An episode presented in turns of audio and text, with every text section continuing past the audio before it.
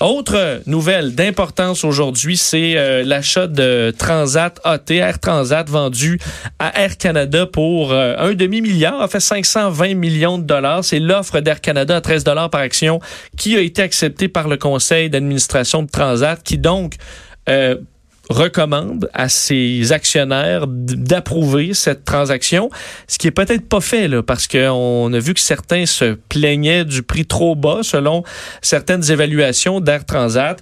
Euh, pour analyser cette euh, transaction importante, il est directeur du groupe d'études en management des entreprises de l'aéronautique à l'UCAM. Meran Ebrahimi est en ligne. Monsieur Ebrahimi, bonjour. Oui, bonjour. Euh, bon, est-ce que ça vous surprend? Il euh, faut dire qu'on on avait entendu parler d'un, d'un autre groupe, le groupe MAC, qui est intéressé à offrir un peu plus qu'Air Canada. Pourquoi, selon vous, le conseil d'administration veut aller de l'avant avec l'offre d'Air Canada?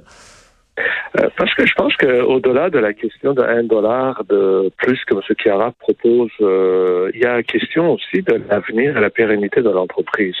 Imaginez, euh, vous avez d'un côté une compagnie qui est expert et reconnue mondialement dans, l'aviation, qui a une expertise déjà établie dans, le, dans ce qu'on appelle le voyage d'agrément, et de l'autre côté, vous avez quelqu'un qui donne un dollar de plus pour, par action, mais qui ne connaît qui connaît rien ni dans le tourisme ni dans le dans l'aviation civile.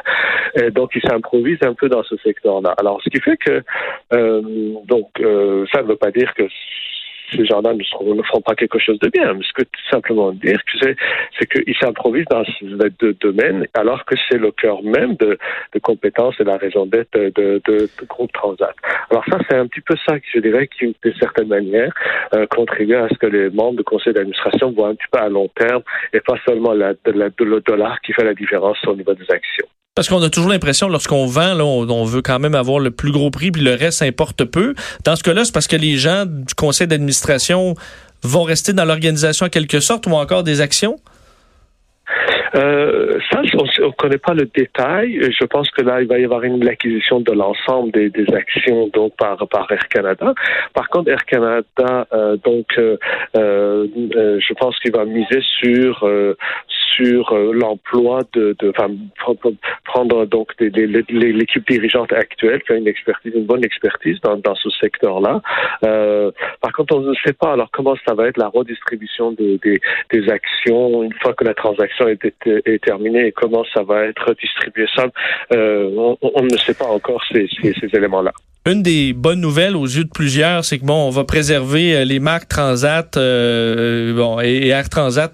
C'est ce qui a été annoncé aujourd'hui. Le siège social aussi de Transat, les fonctions euh, montréalaises sont préservées aussi. Au niveau de la, de la concurrence, ça inquiétait quand même plusieurs voyageurs de dire ah ben c'est un, c'est quand même une compagnie aérienne d'importance qui se fusionne en quelque sorte. Est-ce que on peut assister quand même à une certaine concurrence quand on a deux, euh, euh, bon, deux compagnies comme ça qui, qui, travaillent ensemble mais qui ont quand même leur entité commune? Euh, théoriquement, vous avez tout à fait raison. À partir du moment où des éléments sur un marché se concentrent, ce qui fait que la, variété de l'offre diminue. Cependant, euh, ce qu'il faut savoir aussi, si on voulait mettre les choses en perspective, c'est que le marché canadien ne grossit pas beaucoup. Et euh, aussi, il faut savoir que le marché canadien ne grossit pas beaucoup et les acteurs étrangers ne peuvent pas venir sur ce, marché non plus à cause de nos législations et autres. Par contre, ce qu'il faut, c'est que euh, comme ce marché-là ne grossit pas, à chaque fois qu'une entreprise veut grossir ses parts de marché, il faut qu'il aille chercher, gruger dans les parts de marché de l'autre. Et là, on va avoir d'un côté WestJet, euh, donc euh, qui, qui, qui, qui, a beaucoup d'ambition avec l'acquisition donc par Onex et M. Schwartz qui a beaucoup d'ambition pour euh, le développement de, de, de, de, cette compagnie.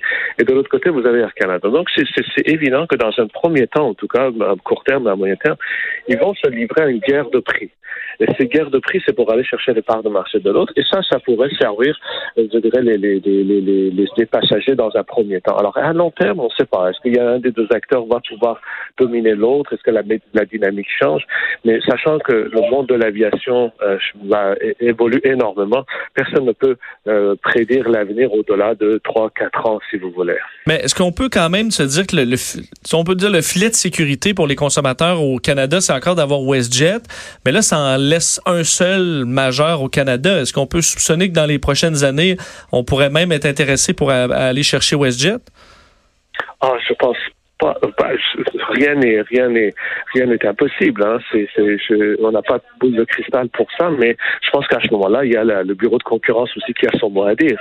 Si jamais Air Canada, euh, Air Transat et, et WestJet formeront une entité, alors à ce moment-là, on n'est plus dans le duopole, mais on va vers vraiment une espèce de monopole. Euh, et ça, je pense que le bureau de concurrence va s'opposer.